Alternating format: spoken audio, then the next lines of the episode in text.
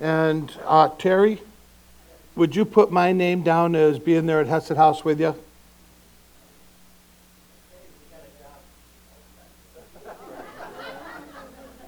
I never said I would show up. I just said put my name down. So, so, okay. If you have your Bibles, I'd like to invite you to turn to Matthew 15 as we continue our study in Matthew. In Matthew 15, you're going to see this continued opposition to Jesus from the Pharisees. So go ahead and just take a minute and read verses 5, uh, verses 1 through 14 in Matthew uh, 15, verses 1 through 14.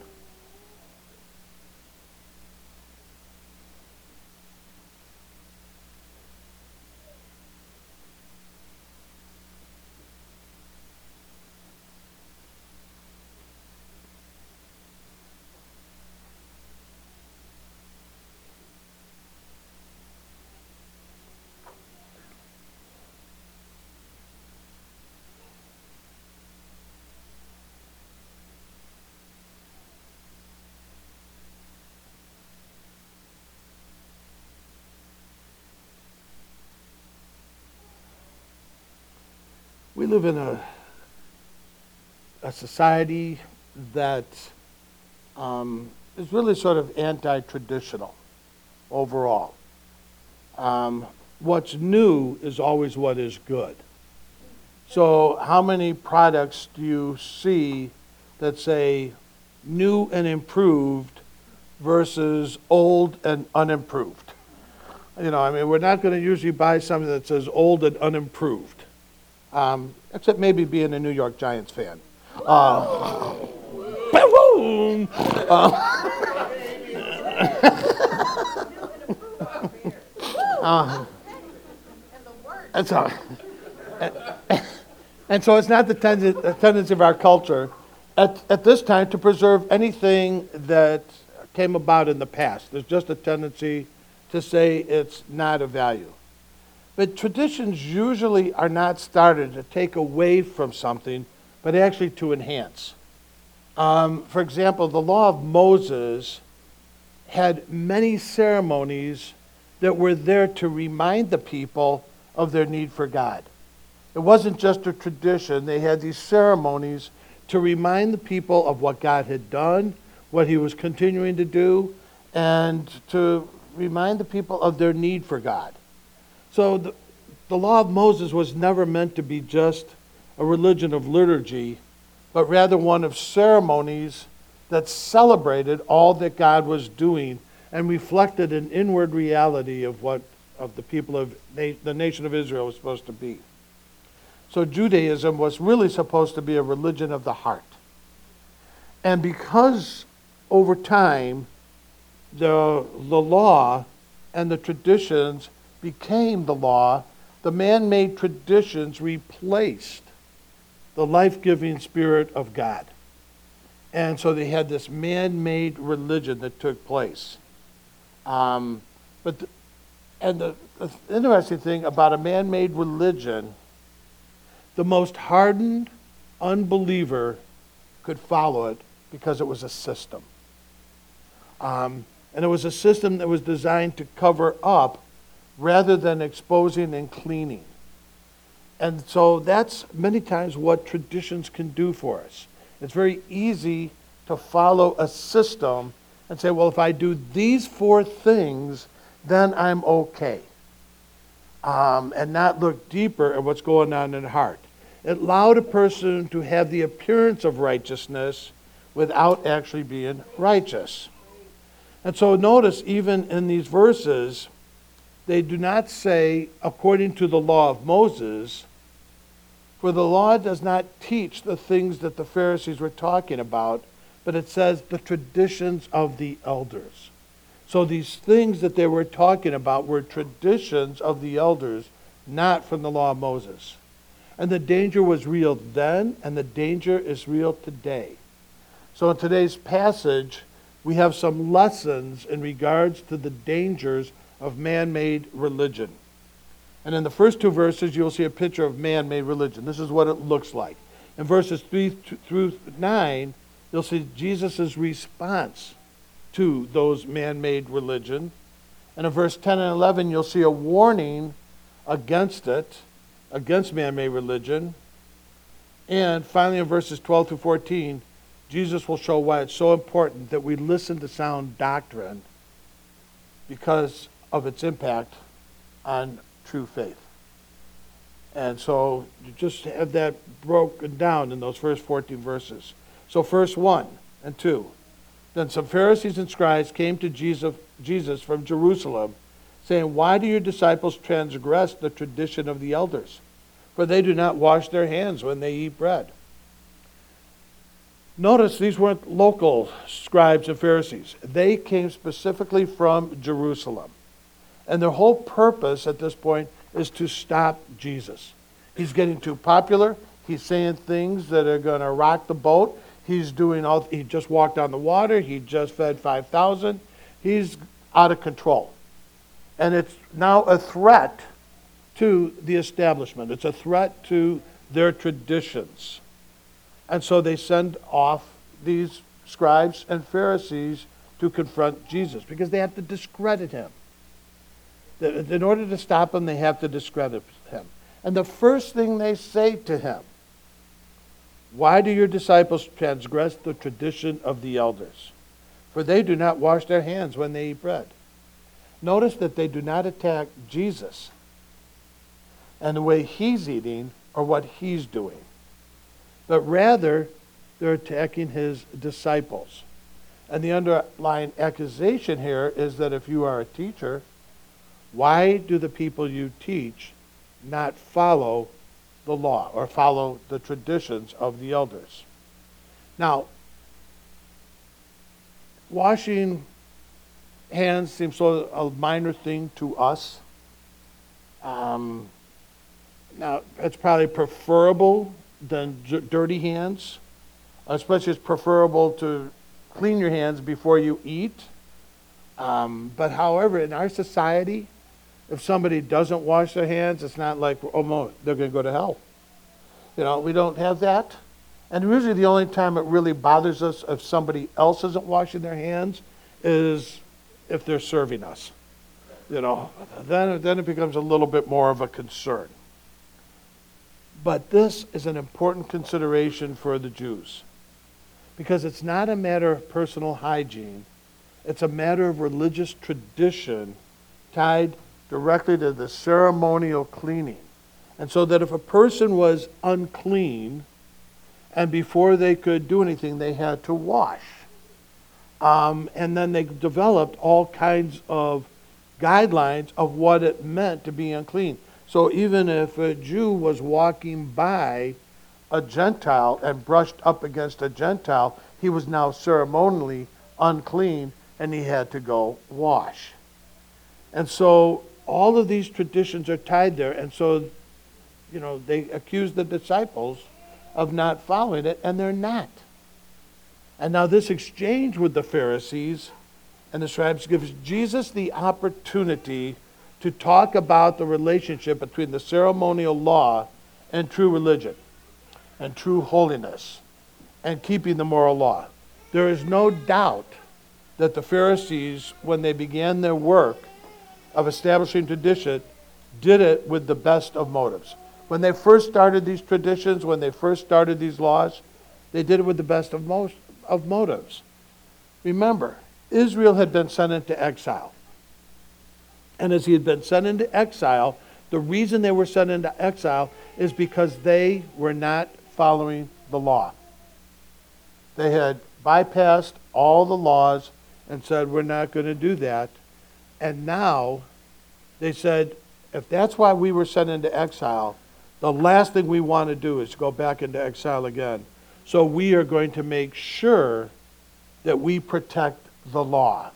So they built these traditions to build a hedge around the law to make sure that the people obe- obeyed it.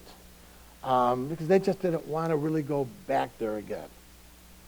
Um, so it's important to remember Never did Jesus accuse the Pharisees or the scribes or the Sadducees of caring too much about the word.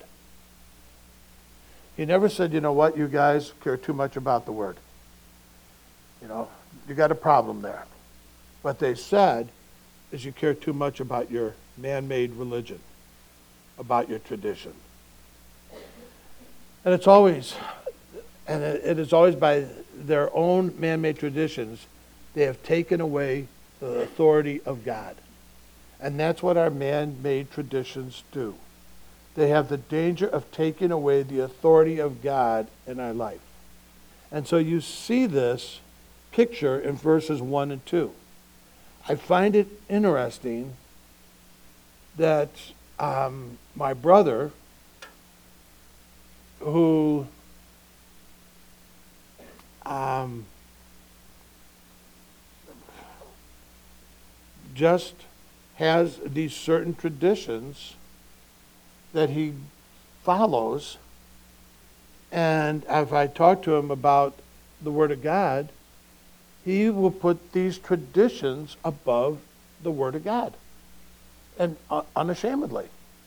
And I've come to realize that one of the most difficult aspects of even witnessing to somebody about almost anything is breaking through some of their traditions that they've held onto that prevents them from really believing that Jesus Christ is the authority. Instead, I rely on these traditions. And it can be any kind of tradition, different religions. It can be just the different ways people worship God. Um, when people walk into this facility, the first response from many of them, this isn't church. It doesn't have pews. It doesn't have a pulpit. It doesn't have an organ. It doesn't have all the things that remind me of church. So this that's my tradition, and because that's my tradition, I can't worship unless it fits my tradition. And that happens in all kinds of arenas. Uh, we all probably will, you know, have our own things that we hold on to. this morning, we're going to do two traditions. One, we did the Advent candle. Now, we could do that just because that's what we always do. And 10 years from now, 15 years from now, people will say, well, why do we do that? We've always done it. It doesn't enhance our relationship with Christ, it's just there. We can do the same thing with communion. You know, some, but some people will say to me, you know, how often do you serve communion? And I'll tell them. And then they'll say, well, how come you only serve it then? I go, well, before you answer that question, what does communion mean to me? Well, what do you mean, what does communion mean to me? Well, what is the spiritual significance of communion for you? There's no spiritual significance. It's just that we, you know, I grew up having communion every Sunday. And so it's, it's just a tradition. And so we have to recognize how those traditions. So Jesus critiques man made religion that is based on traditions in verses 3 through 9. He answered them, And why do you break the commandment of God for the sake of your tradition? For God commanded, Honor your father and your mother, and whoever reviles father or mother must surely die. But you say, If anyone tells his father or his mother, What you would have gained from me is given to God, he need not honor his father. So, for the sake of your tradition, you have made void the word of God. You hypocrites. Well, did Isaiah prophesy of you when he said, This people honors me with their lips, but their heart is far from me? In vain do they worship me, teaching as doctrines the commandments of men. So again, we sort of see this, Jesus' estimation of this kind of holiness that they were preaching. And Jesus uses a phrase that exactly parallels the charge that the Pharisees had. The Pharisees said in verse 2, Why do your disciples break the tradition of the elders? So you hear what they're saying? They're elevating the tradition of the elders over the word. So Jesus' response to them in verse 3 is, Why do you yourselves break the commandment of God? You know, you taught me breaking tradition, you're breaking the commandment of God. So the Pharisees had attacked the disciples. Jesus responded directly to them. Um, and Jesus responds by saying, Why do you break the commandment of God?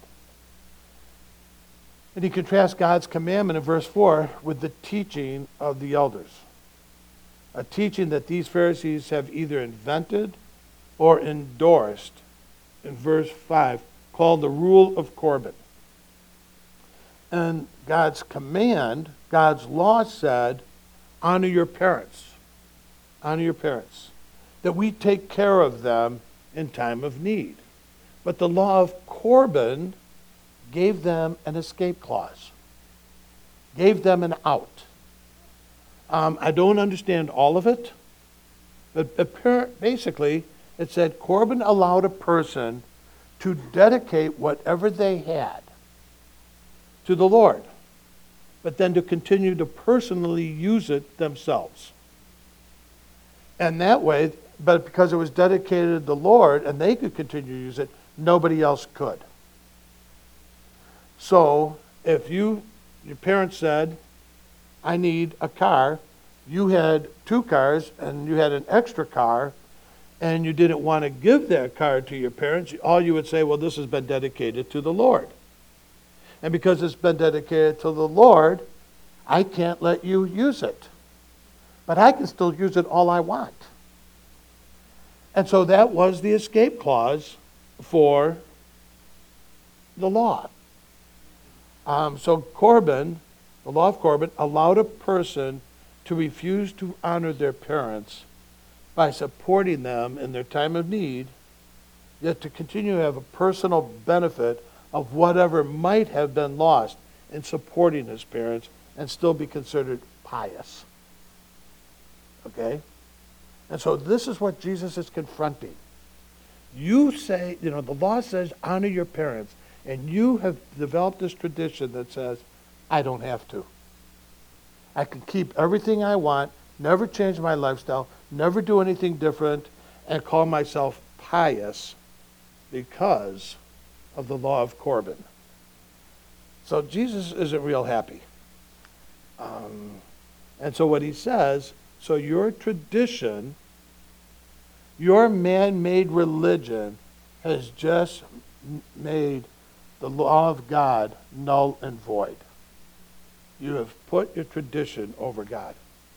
In other words, your traditions, rather than holding the Word of God, has actually undercut the authority of the Word of God by adding to God's Word. You have taken away from God's Word. It is subtraction by addition. They have subtracted from the Word of God by adding to it their own man made rules. Now, folks, we may say that's unbelievable, but we've been doing it since the time of Christ. Christ says this, but we find ways that we can get around the commands of God by coming up with other traditions or other things. Um, so they've undercut the authority of God. They have invalidated the Word of God. Um, and then he goes on, you do many things such as that. He says, this is, this is just one example. There's a whole host of examples I could give you how you undercut the authority of God with your traditions. MacArthur, John MacArthur, gives a good warning about tradition. He says, Satan has no greater allies than hypocrites who go under the guise of God's people. And hypocrites have no greater ally than tradition. Because tradition can be followed mechanically and thoughtlessly, without conviction without sincerity, without purity of heart, because traditions are made by men. They can be accomplished by men. They require no faith, no trust, no dependence on God. They appeal to the flesh by feeding pride and self righteousness. That is why ritual, ceremony, and other religious traditions are more likely to take worshippers further away from God than bring them closer. And the further away from God, uh, and the further a person is from God, the more vain his worship becomes. I mean, that is just a powerful statement um, in regards to tradition. And then he goes on and quotes Isaiah in verse 8 These people honor me, honor me with their lips, but their hearts are far from me. In vain do they worship me, teaching as doctrines the precepts of men. So right off the bat, he says they prefer lip service over heart worship. They, they, they just go through the motions, but there's no real faith. The, the worship is empty, it's vain, it's a mere form. They're following a man made religion of doctrines. And so, over and against that, Jesus says, I'm going to tell you what true religion is, and I'm going to tell you what it means to love the Lord. And that's what he does in verses 10 and 11. And he called the people to him and said, Hear and understand. Now, stop right there. Hear and understand. When you, when you hear that kind of statement, it's saying, I just don't want you to hear this. You need to understand this. Now, if anybody is married, has been married, had a parent, is a parent, or ever been in a job situation, you know, you probably have heard those words. I know you hear me, but you have no you don't understand what I'm saying. You know, I mean, communication is the key to your marriage, and that probably that statement in some form or another has been shared a million times in a million marriages. But when it's said, it says this is really important. Not only do you need to hear this, but we need to make sure that you understand what is being said. It's not just the words, but what is being said. It is not what goes into the mouth that defiles a person, but what comes out of the mouth, this defiles a person. The rabbis even believed that some of them that they taught that there was if you didn't clean yourself, you were actually allowing Satan to come into you because you were defiled. So uh, that's what was coming into your mouth, and that was what was defiling you. And Jesus is saying this is all wrong. And he's telling us about the true nature of holiness. And he's warning the crowds about the teaching of the Pharisees. Hear and understand. And Jesus says something that would have completely horrified the Pharisees and the scribes. He's saying moral, spiritual defilement is far more important than ritual defilement. You can throw away your rituals because that means nothing compared to the moral, spiritual defilement that's going on. Remember, these are the people who love the ceremonial law. And what's more, they love all the traditions that have been passed down by their elders and the rabbis. And Jesus is saying moral, spiritual defilement is far worse. Um, and so in verse 11, Jesus is aiming at the heart. He's aiming at the heart. It's a holiness, it's a spiritual transformation that comes from the inside out. J.C. Ryle, who was um, an Anglican writer in the 1800s, this is what he wrote.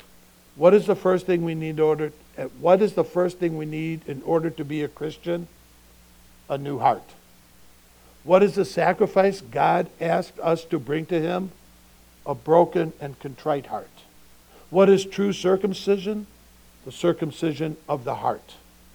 What is genuine, genuine obedience? To obey from the heart. What is saving faith? To believe from the heart. Where ought, to, where ought Christ to dwell? To dwell in our hearts by faith. What is the chief request that wisdom makes to everyone? My son, give me your heart. And that's what it's not, it's not about ritual. Who has our heart? Does Jesus really have our heart? Or do we just go through the motions? He doesn't want superficial holiness. He wants transformation taking place. Um, so he warns the crowd that it's not the things that enter into them that make them unclean, it's what on the inside that makes them unclean. So then the disciples come to him and said to him, Do you know that the Pharisees were offended when they heard this saying? Now, of all the thoughtless types questions that the disciples ever asked Jesus, this has to be right at the top.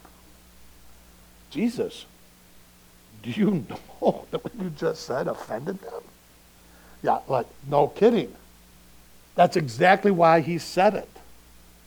And it just is amazing that they would even question Jesus. Do you know what you're doing? No, you know, I, I, I really didn't think that one through. you know, um, of course. He answered, Every plant that my heavenly Father has not planted will be rooted up. Let them alone. They are blind guides, and if the blind lead the blind, both will fall into the pit. And it all starts with what are we allowing to guide us? What is our true filter? Who is Jesus Christ really in our life? And so Jesus is very concerned that his disciples not be affected by the false teachings of the Pharisees. Now, all of these lessons are for us today because there was really very little difference what was going on in Jerusalem to what's going on here.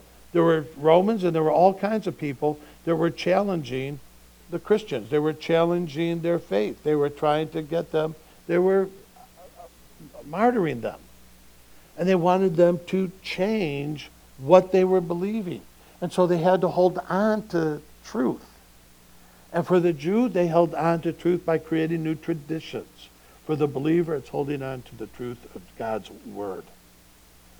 Um, and again, some people embrace traditions because it does help them be reminded of their need for God. Others might try to deny that they even have any traditions. But the reality is, is we all have some or follow some traditions. Our responsibility in light of tradition is to make sure we are trying to honor the Lord in them. I um, can't think of who it was. Preacher from the early 1900s. you know, I'm glad you're listening. Charles Barkley. so, basically, what he was saying was, why do you come to church? Why are you here this morning? Is it tradition? Is it habit? Is it command? If our heart is not as much in the service as our bodies, if we have no desire to worship and fellowship with the Lord and with his people, whatever our reason for being here, do the words of Isaiah define us? This people honor me with their lips, but their heart is far from me. In vain do they worship me. And that's a question that every person has to ask. Am I really going to church because I want to grow in my relationship with Christ? Or am I doing it because this is just what I do? And then if it's just what I do, our tradition will prevent us from experiencing the fullness of Christ. See, we have the ability to make our traditions glorifying to God and edifying to ourselves, to remind of our, ourselves of the need for God. The dangers that religious traditions we have created will become substitutes for obedience to God's word. So I go to church, but that's all I have to do. I just, that's my tradition, and I don't have to follow the whole counsel of God. Um, never let our traditions to become a replacement to the work of the Holy Spirit transforming us from the inside out and to become fully devoted followers of Jesus Christ. Father, I just praise you and thank you for this day. I just thank you for the opportunity that you give us to come together to worship you, to experience the fullness of your love and your grace. Lord, help us to evaluate every one of our traditions, the things that we do that we may not even realize are traditions. They could just be habits. But help us to evaluate whether those traditions, those habits are drawing us closer to you or away from you. Again, Father, we thank you, we praise you. We ask your continued blessing upon each and every person here, that we can go forth to be a blessing to others. It's our prayer in Christ's name. And all God's people said, Amen. Like I said,